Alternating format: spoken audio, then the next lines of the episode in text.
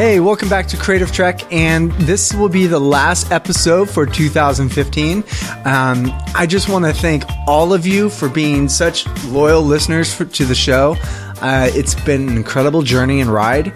Uh, Creative Trek uh, this past year was really an experiment for myself. Um, being an artist, I you know I wanted to learn from other creatives professionals and hear their stories and insights. And I hope you guys took a lot away from the inspiring guests I had on the show. Also, I wanted to uh, make a little announcement that uh, going forward in 2016, I uh, I'm going to be cutting back on the show a bit. Um, the reason why is the one lesson that I pulled from this year throughout through all my guests was the importance of focusing and pursuing your own work. And I, I can't stress this enough. This has been something that I've been putting off for a long time. I've, you know, I've been a hired gun concept artist in the game industry for over a decade, and uh, a lot. As much as I love that work, everything I create, I don't own, and I think it's really important to build your own business and brand around your art. You know, like I said, solve a problem out there. You know, serve a need, serve an audience, and with that, you will own everything you create. And every piece of work is a product that can give you passive income for the foreseeable future. It's evergreen. It, you know, it's not something you create once and then it, you're just paid for it once. It's something that you can actually build a brand around. And every guest has stressed that in the show. And so my resolution for 2016 is to focus more on my own art business and I hope you guys focus on yours as well. I mean, that's kind of like what the show was about. It's kind of an inspiration and a reminder that all of us have a wonderful gift and we need to use it. Uh, I also want to thank my, you know, the two people that helped me put this show together, uh, Jessica Fong and Art Barilko. You know, without them, I couldn't have done this. I probably would have stopped six months in. Uh, but with their, you know, their dedicated support and help with the show, you know, it's it is what it is. And so, on that note, without further ado, let me introduce uh, my next guest, my last guest for the year, uh, Thomas Fluharty. Uh, Thomas is a prolific illustrator that I found on Facebook. I don't know how I found him on Facebook, be- maybe because his art just blew me away but he is he's he's not somebody that's unknown in the art world. He's a very well-known, established illustrator, and he his work has graced the covers of everything from Time, Mad, U.S. News World Report, Village Voice, just to name a few. And he, you know, his pop icons and his characters are just amazing. Not to mention, Thomas is one of the nicest artists I've ever met total character, really fun guy, uh, instant. I mean, we hit it off right off the bat, and uh, I'm, I'm proud to call him one of uh, my new friends. So, some of our talking points today uh, revolve around the idea how you shouldn't do art for art's sake. Um, how art really can serve a purpose in this world, and you know, good art moves people, or it solves problems. Um, we also talk about how closed doors and perceived lost opportunities are really often blessings in disguise. And Tom shares with us some of his, his struggles that he had that he thought were lost opportunities, but ended up turning into even greater ones. And lastly, success is amazing and we all strive for it, but you gotta be really careful not to strive for the wrong thing because being successful at the wrong thing is actually a disaster. So, without further ado, let's dive in. Let's get to know Mr. Thomas Fluharty. Um, well, obviously, I grew up. I mean, not that it's obvious, but I grew up in Ohio. You know, I was born in California, grew up in Ohio, and I just drew all the time. It was just what I did. You know, I played sports. Um, you know, and and felt like you know, I was I was talented at certain things, and and um, but I just I just drew. That's the one thing I really could do, right? And so, uh, somewhere in, in sports, so between that and baseball, uh, you know, uh, I eventually uh, stopped do, uh, drawing, and uh, somewhere around the eighth grade, I started doing drugs, and you know, things just fell out of my life because my passions became more about getting, you know, high, more around the tenth grade, and so when drugs came in, the things that I loved doing just sort of fell away, and so uh, at this point, uh, I would go into uh, art. I, I, signed up for an art class uh, in the tenth grade, and I would go to this art class and just be completely stoned out of my mind because I was getting high during lunch. And when I would go into this art class, though, there was this art teacher, and she would say, she she would give out an assignment of like five drawings, and I would hand in like uh, two, and I would get like A minuses on them, and she'd say like, "Tom, you should do something with this. You should you should do something with your art." And you know, so it, it was it was the one thing I really knew how to do was draw, and I and and then so you know, this one friend was like, "Hey, my friend draws," and I said, "Oh, I draw too." So this is, again at the same time, tenth grade, and I went and drew this uh, sort of this uh, fantasy sort of um, uh, dinosaur or a, a monster, you know. And that got me thinking about it. So when this teacher kept sort of prodding me and urging me on, she said, Oh, by the way, there's a vocational school for the 11th and 12th grade. You could go there and you could do art full time and you don't really have to do math anymore. And I was like, math sucks. I hate math. So it was like, I, I would love to do art full time. So really the cool thing is these teachers started getting in my head. And so 11th grade I, well, I go and show my portfolio uh, the, the few drawings I had and especially some from a, as a kid. And they they looked at my work and said great we want to have you come to the uh, vocational school. So I went to the vocational school 11th and 12th grade. I did art all the time. We did we did mechanicals you know key lines they were called at the time uh, you know, like for a production, we learned printing, we learned drawing, we learned uh, design. We, you know, we did logos, we did business cards. Everything was geared at the uh, Montgomery County Joint Vocational School around art. You know, so I was like, this is awesome. And so I really, I started like playing sports again. You know, and I, I, I, was still drinking and things like that. Unfortunately, as a you know 12th grader, which was stupid, but basically I started having this passion for art and I was like, I really want to be an artist and, uh, you know, an illustrator. And, you know, I was turned on to illustrators like Maxfield Parrish. My teacher would show me. I never heard of him. Bob Peak. And I was like, man, these dudes are awesome. This is really what I want to do. And so uh, then my father was like, uh, you know, he he says, Tom, you're going to go to school, art school one way or another. And um, he uh, he was uh, he, he would actually see my drawings and cry. Uh, because I started getting a lot better being around, you know, serious um, thinkers of art. And so basically, uh, he started working at this bar again, managing this bar, and then and then out of the blue one night he was killed. He was murdered, and um, because he was murdered on the job, uh, I was able to go to school for free. And so this door opened to me all of a sudden to go to art school. So I went to uh, Pittsburgh, Art Institute of Pittsburgh, and uh, and it was it was crazy that all of a sudden I'm I'm going to school for free. I want to be an illustrator. I'm turned on to all these, you know, I have amazing teachers. You know, I'm thinking about art. I'm I'm, I'm blown away. You know, I'm like this is really what I want to do, and uh, so. Um, you know, I, uh, I basically I, I finished art school. Uh, this one, this, uh, I, I, you know, I learned how to do comps and storyboards. That's a whole nother story. Right. Uh, I started doing markers because this one, this one uh, art director that I talked to said, you know, um, you know, look, I like your, your Mick Jagger drawings, but I don't buy Mick Jagger drawings. If you can, if you can do markers, your foot is in the door. So I went back to art school, started doing markers. Um, and just graduated as uh, as one of the top illustrators there. That was my goal. Uh, and then uh, this one place was supposed to hire me in, in Pittsburgh. They never did. I was supposed to do, you know, like um, um, renderings for the newspaper. You know what I mean? Like black and white renderings of vacuums and stuff like that. And it never happened. They kept blowing me off. And so finally, my friends were like, "Flu, you really want to live in New York City? Send your work to New York City."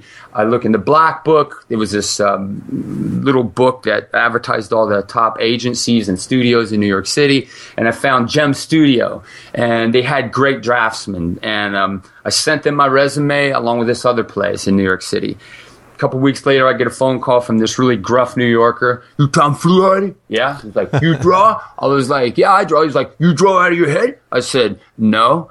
And he's like, uh, well, come on up. We want to interview you. So he, he flew me up to New York City. Um, I met Ken Bald, who's um, the uh, he, he, drew uh, Dr. Kildare. It was just crazy. So wow. they hired me. I'm working with Ken Bald, who's one of the top illustrators in the world, very famous, friends with Stan Lee, best friends with Stan Lee. And uh, I, I sat there for 13 years and, and just was frustrated to no end, d- drawing things out of the blue. Like storyboards are insane, but they teach you how to draw and construct from the ground up. It was absolutely crazy. I have a question. I mean, it sounds like who was the teacher that got you focused on art back in the day? Who do you remember yeah. their name? Yeah, Shirley Harbaugh. Well, th- th- wow, there's a crazy story here, but I, I don't have time to share it. But it, basically, my 10th grade teacher was Shirley Harbaugh. Uh, I've since connected with her.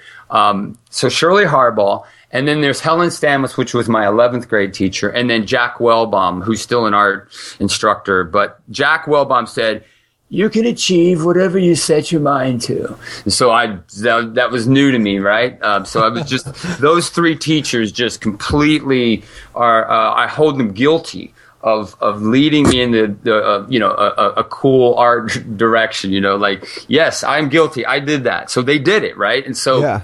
That was, uh, uh you know, teachers are completely underpaid, but amazing, right? Yeah. So anyways, those are the ones. And, and a real quick side story. This is crazy. Um, come to find out, I get this drawing in the mail. Uh, 40 years uh, later, I did this drawing as a first grader, and uh, it was from uh, my first grade teacher, uh, Mrs. Geiger. And I said, and she sent me this drawing out of the mail, in, in the out of the blue in the mail. And I'm like, Miss Geiger, I called her up. What in the world you, you, you, you scarfed my drawing. You stole this drawing from me when I was, you know, first grade. Why did you do that? And she says, well, it felt like your drawings were different than the other people's, other, other kids. And I was like, that's crazy. She goes, by the way, um, me, uh, Sh- Shirley Harbaugh, your 10th grade teacher, and Jack Welbaum, your 12th grade teacher, his wife, we all three were sorority sisters and we all have been following you that blew my mind. Isn't that crazy? Yeah, it's wild. Insane. So, anyways, I'm just simply saying there's these weird, bizarre journeys of uh, connections, you know, in the journey. Exactly. Exactly. I want to ask you if it's okay and touch upon, um, you know, your dad's murderer. Yeah, yeah. Um, you mentioned like that must have had a profound effect on you in school. Yeah, exactly. Yeah, my goal after that was to be. Now, this isn't, I don't mean this in an arrogant way, but my goal was to be the best illustrator that graduated in my class. So it wasn't so much a matter of uh, a pat on the back and, hey, I'm better than you. It was a matter of this is for my, my father, right? right? Because I realized like this was, this was something I was doing for him. And right. obviously for me as well, but it was a dedication to my father. And um, yeah, so it, it was definitely the focus of of uh, my um, my wanting to be, you know, really uh, um, um, accomplished and studied. Right. I think, and I think that's extremely. I mean, that's honorable. That's ama- that's amazing, and it's a similar story I hear from very from other successful people. Is they're not in it for themselves, right? It's not that it's to pad their own ego or yes. be the best of all time. It, there, it, there's always a root to it, or um, I like to call it the, the private Ryan effect, right? Yeah. Uh, saving Private Ryan. Yeah, yeah. He wanted to make sure his, he was living a good life for all the men who sacrificed theirs for his. Right. And I think that that's a beautiful story. I think that's, I mean, that's why you are so amazing. I mean, ah, thank you. To have that kind of drive and fire uh, in your belly to, uh, to make the most of it. And, um, the sacrifice your dad made for that is, I think it's, that's just beautiful. I think it's awesome. Yeah, it's crazy. I, I think I've seen that to create and to do something outside of a selfish motive, it's a complicated, uh, it's a complicated pursuit. But I've seen it happen over and over again when people become a little more selfless or self, tr- not for the sake of self, for others beautiful things happen, right? It, yeah. Magic happens. I mean, Armand's a perfect example of that, and that that's a beaut. I even wrote him and said, Armand, that that was I.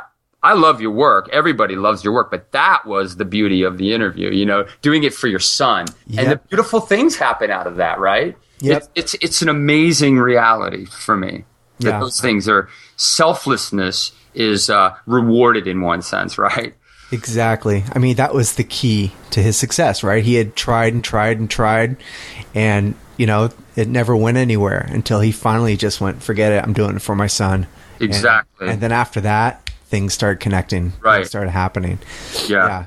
It's very true. I mean, one thing I, we like to always reiterate on this show, as I do, is um, trying to, you know, don't do art for art's sake, right? Try to, you know, have it solve a problem, serve a purpose, or fill a need out there. Right, right. And uh, and and if you build around that, then your art and your talent, like anything else, any other craft, is is a tool to get you Yeah, there. Uh, exactly right. You, art, put it this way, art is awesome. Art is beautiful and art is a gift, right? But it'll never satisfy you completely. It's not given for that reason, right? And, and it, I could come in my studio and, and just get lost. I could be exhausted, walk in my studio and I'm on fire all of a sudden. I could just get lost and start creating for four hours and I'm exhausted, right? But I just get lost in the moment and it's beautiful and art is awesome. But it's not my chief satisfaction, right? Like it's, I can't abandon my family. I can't abandon my, my, my faith and I can't abandon my wife and just come down here and create so I get likes on Facebook or whatever. In other words, it's not, it's not, that's not why it exists. You know what I mean? It's a, it's a gift. It's a beautiful thing. But if we serve art and bow down to it and just, and just give ourselves to it, we're going to become broken and spent and ugly. At least that's my opinion. But I also have seen it played out that way as well. You know what I mean? Like there are greater things in art, is what I'm saying. You can't just do art 24 seven and be a jerk because no one cares about you. Nobody wants to be around you. But you got your art. Hey, you're married to your art. You lost. In, in my point, you, you've lost, right? At Right. that. So, anyways, it's my opinion, but it, it is true. I'm so happy we are in complete alignment on this, and I think it's a message we, as professionals, need to share more with the young artists coming up. Right? Right, I mean, right. we see it all the time in young artists. We were there ourselves. You know, I, you know, it's often a pissing contest we get into, and who's better at the craft, or, Right. you know, and the the sad reality is, and the truth is, you're never going to master your craft. Ever. Absolutely. Right. Even if people deem you as the best, you're never going to be the master of it. Right. And Exactly. And so it makes you kind of reflect then why are you doing it in the first place? And i think that's a great question. More young artists need to ask themselves why am i doing this? What am i what what am, what am i really serving by Right. doing this? Or what do i want to serve by mm-hmm. doing this? Right. Exactly. so on that note you know you know you've had a really colorful career. You've been in professional storyboard artist for what did you say 30 years or so 30. Um, yeah. what what was the point in your career that made you just kind of go, you know, change gears and, and make that huge pivot into doing what- what you're doing now?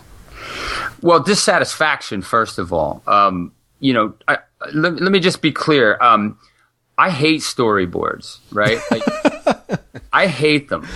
I hate them at 4 a.m. I hate them when I'm driving to, to, to go out on a date and I get a phone call that says, hey, there's going to be 15 frames due and you have to cancel your plans. I hate it then, right? But, storyboards, put this way, storyboards are my friend because here's what they do they I I own the pitch house with with four other partners and the pitch house is uh, you just google it you'd see what we do. But we work for all the major agencies in the world and and one of our major agencies is bbd&o of new york. We do i did the guinness commercial with the lone soldier that comes back and and they've been reserving this table for him and um, they finally uh, he, the soldier comes back and gets his table. But we do guinness fedex at&t we do all these top commercials you see on TV, uh, Bud Light, all this stuff, and it pays a lot of money, and but it's short, short um, moments of commitment, and then it frees me up to do what I really want to do. So there's this momentary frustration and and and complicated drawings and nuts, right? Like thousand people draw, I'm drawing in 10 frames, I'll do it 4 a.m. or whatever. So I, it's become my friend. But I have to, I have to, phys- you know, physically and mentally just deal with the frustrations and the tight craziness. But then it frees me up for a couple days, a, a week or whatever to go do what I really want to do. And that's, that's, so that's how I've learned to do that. The other thing is I, I teach a Schoolism, so I'm diversified my, my, my skills to, to make money in a few different arenas. So I teach a Schoolism because why I love teaching. I love helping kids to see, uh, young artists, uh, older artists, whatever. I love talking about it. And so I, I teach a Schoolism. The other thing is I still do editorial. I don't I don't view myself as an illustrator because I felt like that was confining and that was that was that was that that, that hindered me. But when I started thinking of myself as a painter and I got schooled classically, then I I started becoming better because illustrator for me was a term that had baggage with it and it, it only went so far. So as I as I look at this, these ways that I've diversified my, my skill and how I make money, I also do editorial. And, and so I'm an illustrator on those days and I love it. I love caricature. So anyways, as I do editorial, that's another arena. And then there's, then there's gallery work, which is what I'm going for right now. And the gallery work is more my passion. It's like, I love painting. I wish I could get paid to paint, paint every single day. Uh, but it hasn't happened yet uh, in oils, you know. So right now I'm uh, I'm just I'm on fire because I have these passions of like this is crazy. I see like a picture. Someone posted a picture of um, of Venice, my friend, and I was like, this is so cool. And I saw it like in my mind. I could just see it. And I was like, that's crazy. So I did a quick quick sketch with life in it. I'm like, I'm gonna blow that up, put it on a canvas, and paint it in five hours or six hours so that it has life to it. And it's not noodled. It doesn't take me a month to do, and I lose life in it. I, I want my, my paintings and my imagery to have passion and infused with joy, right? So that when people look at them, there's this sketch quality in them that they're not even aware that they're looking at. And they're like, this is crazy. This is cool. What is it? And because there's life and infusion in it. You know what I'm saying? So, so it's like those are the things that I'm doing now. Those are those are those are the things that consume me. So when I watch Shark Week, I'm like, this is these sharks are insane. I said, I've never drawn a shark. I'm going to wake up in the morning and draw a shark. Woke up, did a shark. I actually had another friend over that was um, studying a little bit with me. And I said, look, I'm going to do a study of a shark for you. And I did a study of a shark. I gave it to him and that started it. And I was like, cool. So then I Googled sharks and then I went on Instagram and saw this guy, um, uh, George Probst, who, uh, has a, a, site i photograph sharks and they're all great whites. So these things started like blowing my mind. I started looking at them watching them sketching them and then like i did i just i didn't i didn't worry about a painting. I just said let me get in a groove of drawing these sharks. And i just drew pages and pages and pages. And as a, as my as I'm waiting on on on, a, on an okay on uh, storyboards, I'm I'm drawing these sharks. As I'm my wife is in Target. I'm sketching sharks as I'm, eh, you know, using the bathroom. I'm sketching sharks, right? I'm just trying to get in a groove of understanding these creatures. And then those sketches start becoming more believable. I start posting them online. People start like really loving them. People are sending me their shark drawings. People are responding. And I'm like, this is crazy. I didn't set out to do this. But there's an interesting thing here that happened the reason why I started doing sharks as well is because I had this rejection that was supposed to I, I, I don't know what it was i can't remember. I think it was a there was an opportunity that was supposed to happen. And had that opportunity happened uh, it, i would have never had the time to draw these sharks. So because of that situation that was a sort of a rejection um, it allowed me to not just gloat on that sort of failure or that sort of uh, woe is me i didn't make it in that show or whatever it just it just allowed me to sort of really do the coolest thing that was in my heart and in in, in things just blew up from there so at this point now i'm like i'm like you know 10 or 11 paintings in that are like i'm you know so that's what I mean. And I got all these sketches. So you know, I have people saying, "Hey, you know what? I might I might want to show those to somebody that has a gallery and blah blah blah." So it's that's you know it's crazy. Like this. Yeah. It's almost like I didn't wake up and say, I'm going to do paintings on sharks and I'm going to be the shark guy and I'm going to have a show. I, not at all. I just, You know what I mean? Like Yeah. these things, if if they're genuine and they're true, and you're and you're connected to them emotionally, and you're passionate about them, it's undeniable. People will notice. Like this is crazy, right? Yeah. So I'm just saying, Sean. no. You know, like if we can do what, find what we love to do. Uh, I, I'm not like in a box. Like, no, I'm only going to paint pop culture. I'm only going to paint, you know, Bono from U2. You know, it's like, no. Well, wait. I might, I might want to do this for a day. This is really cool. So, anyways, these are things that uh, sort of are moving me, you know, at the moment. So, Right. yeah, No, no, I, t- I completely uh, relate to that. I, I would have to say that. I mean, I haven't shared this very often on the show, but one of the origins behind Creative Trek was kind of the same thing. You know, it was it was either you know you didn't get that next job or that you know you got laid. I got laid off, and I had plenty of time, and Right. and I just was kind of wanting to take a break from art for a little bit, but I wanted to keep learning and growing, and I genuinely wanted to make more connections, get to know all these amazing artists that I've known f- known of for years, but never had the opportunity to reach out to, and that was the birth of Creative Trek. It was more like my own personal Creative Trek, right? That's awesome. And I just kind of brought along everybody else who wanted to listen. yeah, yeah, and, yeah. And so, because of that time, I mean, I had like five months of just like, okay, let's do this. And I didn't prospect for any work or anything. I just focus on the podcast. And it's amazing what it's turned into. And like you said, it's uh, sometimes, you know, missed opportunities or the door closed on you is really, there's another door that's wide open. That's right. And if you, you don't want to sit there and wallow in your rejection or or what ifs of something that you were striving for, often the things we strive for sometimes are not the paths we need to be going down. Right, right. And the bigger opportunity is standing right there if you will, you know, recognize it.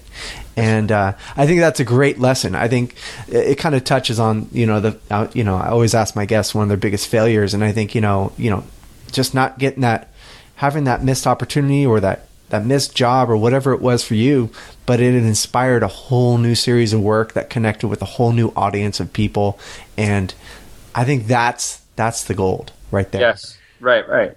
Yeah. No, right. very well. Very cool. So, Thomas, um, our time is really running short here, but bef- you know, we could talk for hours, and I know you have tons of stories. And I'm, I'm sure I'm going to have you on again because uh, Awesome. You're you, you're you're quite a character. I I love your voice impersonations. Thanks. and uh, um, but before we do, I want to just maybe we could just go through really quick, and maybe if there's little insights or quick value bombs or advice you you want to drop on our audience here. Um, one thing I always like to ask is, uh, um, w- what what's the best advice you were ever given? That's awesome. Well, I mean, as far as advice, you know, for me, like what governs my life, you know, like what governs, you know, advice. Like, so for example, I'm a Christian. I, you know, I have a faith in, in, in Christ. So when Jesus says, don't love, don't love art where you just lose everything in your life and art becomes your chief satisfaction and your chief pursuit. There, there, you know, this, this governs my life. Why am I doing what I do? You know, why I'm doing it and the motive of why I do what I do, right? And so I have to ask myself these questions. What's moving and motivating me? So this advice of, you know, living my life to make to make God known and to make Him known. th- Those things govern my life. Like that's the advice, the, the words of Christ. Those are the things that sort of. That's the advice. I mean, that's the advice that rules my life. You know, who He is. That's that's that's why I live. That's why I paint to to make Him known and to be friends with my friends who may not believe what I believe, but to love on my friends. You know, and and to to be to be a genuine human being and to, to, to make him known. The advice that the words of Christ, those are the things that govern. That's the advice I follow, you know, who he is. Does that make sense? I don't know if that Yeah. answers what you're asking, but Yes. No, it's not like I found advice in a book and now I'm following this.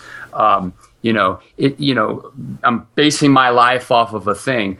Uh, there, there is, there is one sort of thing that comes into my mind uh, a lot, and it's, it's it's it's something that uh, this this, uh, this guy said one time. He said he he fears succeeding success is awesome, but f- succeeding at the wrong things is is is a scary thought.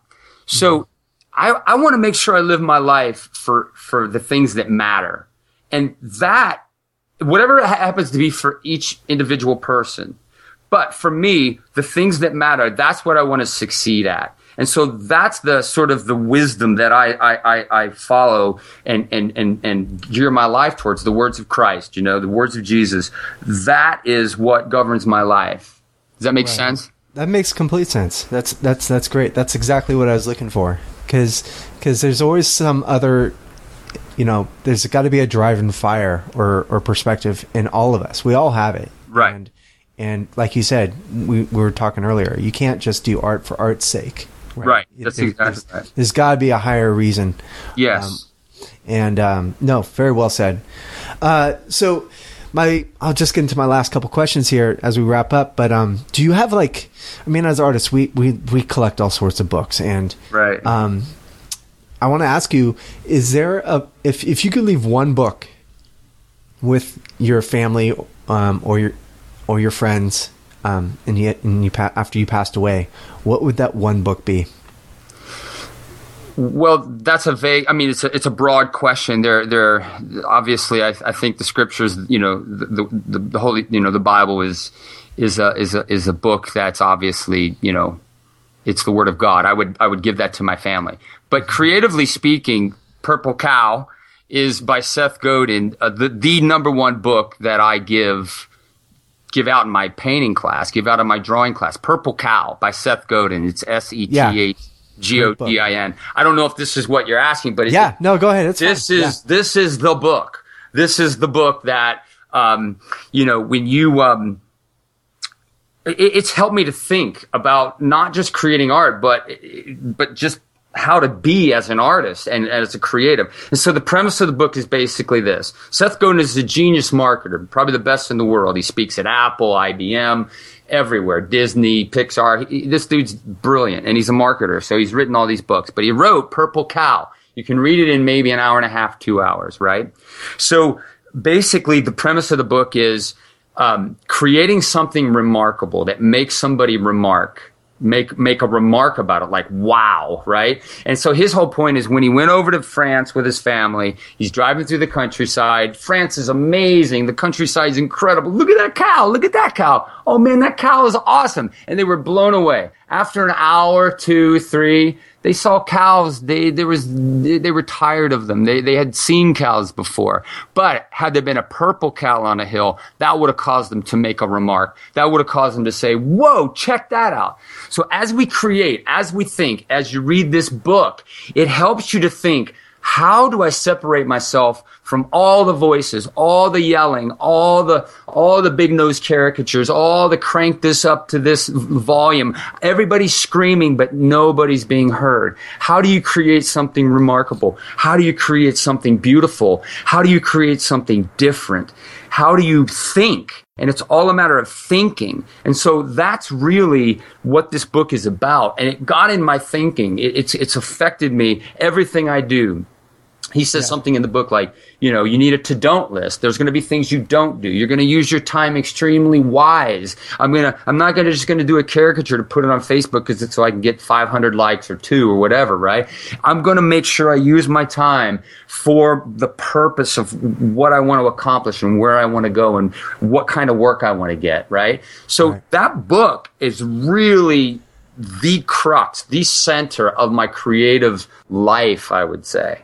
Yeah, no, I love that book. I think all of Seth's books are amazing. Uh, yeah, he also has this. Uh, this I don't know if you've seen it yet. It's online. It's free. If you, I think if you just Google "Stop Stealing Our Dreams," and it's uh, basically a rant. It's like a little manifesto he wrote, um, just attacking the education system completely. Wow. And talking about how um, he's really a big proponent in against education in terms of trying to make everybody thinking the same, everyone's standard. And he, I, Purple Cow is great. And like you said, from our audience out there, it's, uh, it, it's, it's breaking through the noise. How do you differentiate yourself from everybody else? That's right. You know, you don't want to compete because if you compete, it's a bloody, bloody ocean out there and it's very noisy and highly competitive. That's right. You want to you want to go into the other pond where it's blue and differentiate yourself, stand out from the crowd.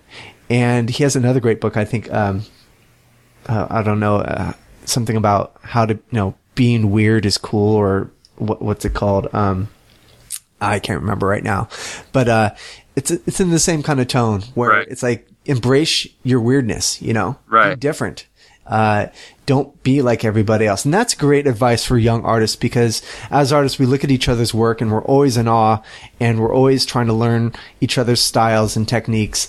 But you got to be careful not to be just another derivative of another artist especially when you have art directors out there saying, "Well, I'll, I want another so and so. Can you paint like so and so?" Yes, right. That's a yeah. huge trap. Terrible. And yeah, no, great book. I totally agree. Um, my last question for you, and it's kind of um, there's no right or wrong answer, but it's it's it's kind of a big one. Uh, I want to ask you what your definition of art is, and if you see yourself as an artist, uh, why why um, why do you paint? Why why do you create art? Yeah, well, it's been nice. It's been a great interview. See you later, Sean. uh, no, look, Yeah, drop drops the mic. Down. Yeah. I, look, everybody has a definition, and probably everybody's definitions are, are good and right, right? So I'm not showing up like, hey, I got to figure it out. My definition's right, and everybody else's is wrong. So it's it's sort of a subjective question, and it's it's it is a great question, and it's something I've thought long and hard about. I've had numerous conversations with. Uh, my buddy, really good buddy, Kevin Sacco, and, and especially another partner of mine, Ray Ray Ketchum, who the great artist, and we've talked just thousands of hours about this, right? Just what is it? You know, so I, I actually I wrote it down because I've been trying to sort of define it. What what is it? At least from what I've seen, what is it? So I, I think this this explains it for me. So, anyways, it just says art is really not just about a sketch or a painting or a sculpture. Real art becomes truly art when it moves us. Art becomes art when it's infused with something, infused with passion and joy and emotion or intensity. And it does something to the viewer and it moves the viewer or it makes you cry or it makes your knees buckle. When whatever joy and passion is moving the artist as he or she creates moves the viewer, that's when art really defines art. That's what I wrote. I feel, I feel it. I've thought about it. I think for me, that is when I've seen art and that's what I want to happen. But, but that's tricky to make that always happen. But I'm just simply saying for me to define it, that's how I would define it. I agree. Well, Thomas, we got to wrap up. Um, I know you got to get back to painting probably a whole, you know, legion of paintings right now in your studio. Um, but uh, I want to really just acknowledge you for not just the amazing work you create, but sharing your incredible story and insights and uh, just advice on on how you live and why you create. And um, I just want to thank you. Thank you Uh, well, thank you, Sean. It's a, it's it's really an honor, uh, you know, to have you uh, inquire about my life and and um, my pursuit. So, thank you very much, my friend. Thank you. And uh, you know, I had to get to know who this other dog guy was. You know, That's a whole nother interview, right? whole nother interview. All right, Thomas, man. Well, thank you so much for your time today. And Awesome, um, and uh, tell our audience real quick where they can find you before we go. Yeah, uh, 2704. No, I'm kidding. Uh, uh, you know, thomasfluharty.com. It's my new site. Uh, it's pop culture. It's got editorial work, children's book work on there. So thomasfluharty.com. I'm on Instagram under Thomas Fluharty. I'm on Facebook. Uh, under Tom Fluharty. There's another Tom Fluharty that's a drywaller in Minnes- Missouri or something. That's not me. I can't do anything like that. But all I got is art. Uh, but yeah, either one of those ways, I think you can you can connect. Shoot me a friend, connect. I'll I'll connect with you. Awesome. Well, Awesome, thanks, Sean. thanks for the time today, Thomas. My honor, my friend. Hey, if you enjoyed today's episode, I would really encourage you to go over to creativetrek.com, uh, drop me a note. Let me know what you think of the show. Let me know what you're struggling with. I would also like to know what your goal is for 2016. What do you guys want to accomplish in 2016? Uh, is it a project? Is it a career? Is it a, your craft? Let me know. Uh, also, don't forget we have a new resource page over on creativetrek.com, and there you will find a bookshelf with many of the links to many of the books that our guests and myself recommend. Also, a resources section where you'll find platforms, publishers, uh, all sorts of uh, valuable. Um, websites and tools and tricks to help you along your career and your your uh, your business. Lastly, uh, I want to wish uh, Thomas uh, and thank him for his valuable insights today. And on his note about time, this is the time to sit back, reflect, and focus on what's most important. Uh, look back on 2015 and close the door on it, and let's look forward to 2016 and focus on what's what's really important to you. Uh, it's really important to take these times to, to step away from the work and know that you're going to come back to it and have a new perspective on it. And uh, so, on that note, I want to thank all of you who have been listening, avid listeners, loyal listeners to the show. I want to wish all of you a happy new year. Uh, I hope you had a wonderful 2015. And let's get out there, let's be prolific, and make your mark in 2016.